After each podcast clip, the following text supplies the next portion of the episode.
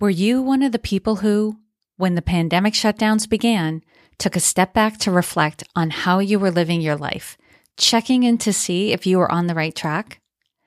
If you didn't like what you were seeing, you've probably been doing some research to see what changes you can make and how to make those changes. From there, the natural next step is to get into action. When the pandemic began, I redid a series on the cycle of change and completed three of the four phases that make up the cycle of change.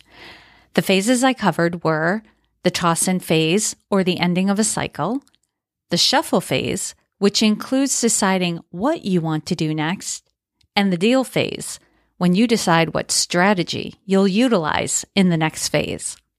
The timing did not feel right to cover the final phase back in the spring, but I am feeling it now. In this episode, we're going to cover the fourth and final phase of the cycle of change play the game. Hi, I'm Jodi Flynn, and welcome to the Women Taking the Lead podcast.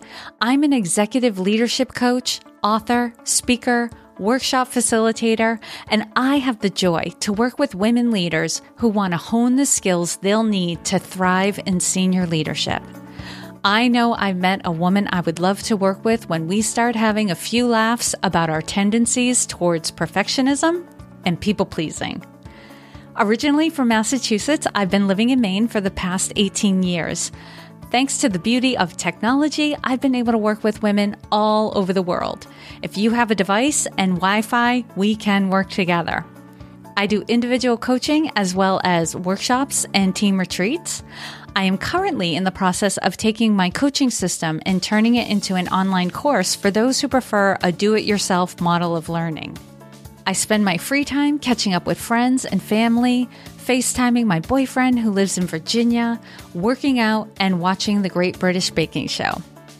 All right, now we're going to talk about that final phase playing the game, which is a phase full of action. Play the game is an exciting and mostly positive time during the cycle of change when you are all in to live your dreams and reach new levels of success, fulfillment, and well being. Whereas in previous stages, you were either reflecting on the past or imagining the future, this phase is all about being fully in the present. You are living the strategy and the plan you created in the deal phase. It is a time of action, but the amount of action you will take in this phase is based on your personality, how clear you are in your goal, how feasible your plan is, and how much support you have. That's why the deal phase is so crucial to set you up for success in this phase, though most plans will work if you can only get out of your own way. What that means is in the play the game phase, it's important to manage your inner critic, which always comes to life when you are doing something new, big, or scary.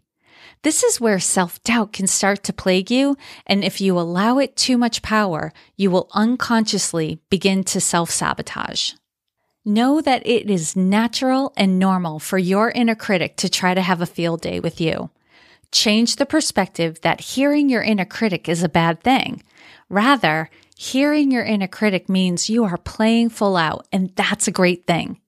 If you are able to manage your inner critic, you will, for the most part, feel harmonious, optimistic, determined, and fully alive.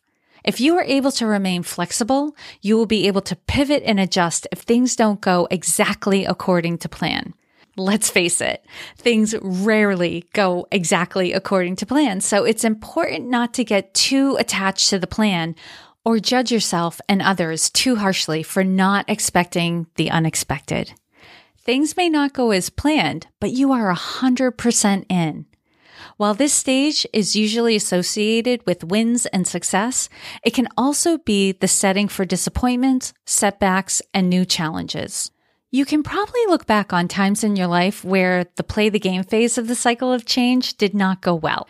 If this is happening to you right now, it's important not to judge yourself too harshly. Look on what is happening as a valuable lesson that you can examine and learn from so you go into the next cycle of change stronger and wiser. Place your focus on what is working and what is not working without judgment and you'll be able to make adjustments and pivot pretty easily because you won't be heaping the past and emotion on the situation. Remain nimble and empowered by staying curious and looking for opportunities no matter what is happening.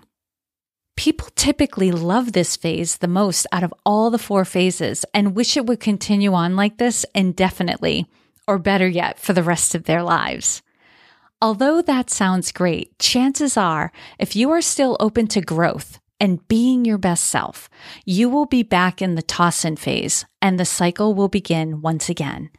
It doesn't mean you've backtracked. It actually means you are moving forward, even though it may not feel like it at first.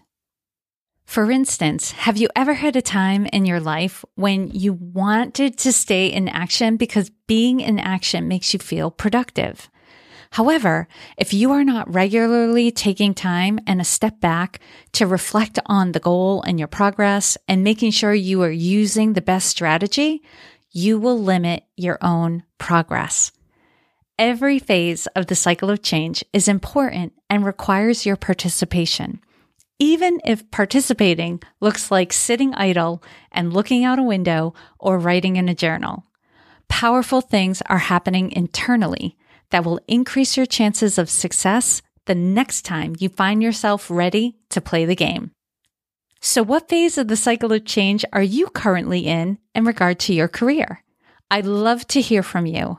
Send me a note at Jodi, J O D I, at womentakingthelead.com or comment wherever you see a post for this episode. Also, please share this episode with anyone in your life whom you think could benefit from it. Word of mouth is still one of the most effective ways for us to find the resources we need to make the changes in our lives. As always, I hope this was helpful to you, and here's to your success. Thank you all for joining me on Women Taking the Lead.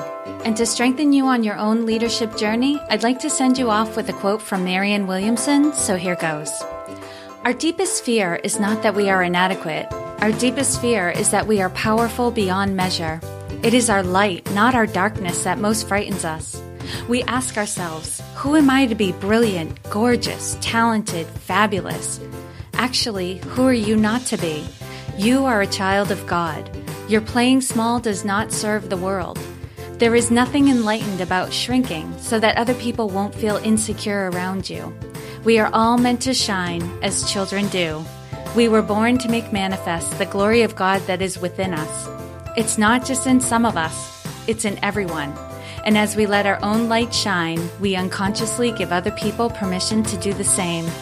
As we are liberated from our own fear, our presence automatically liberates others. Again, thank you for joining me, and here's to your success.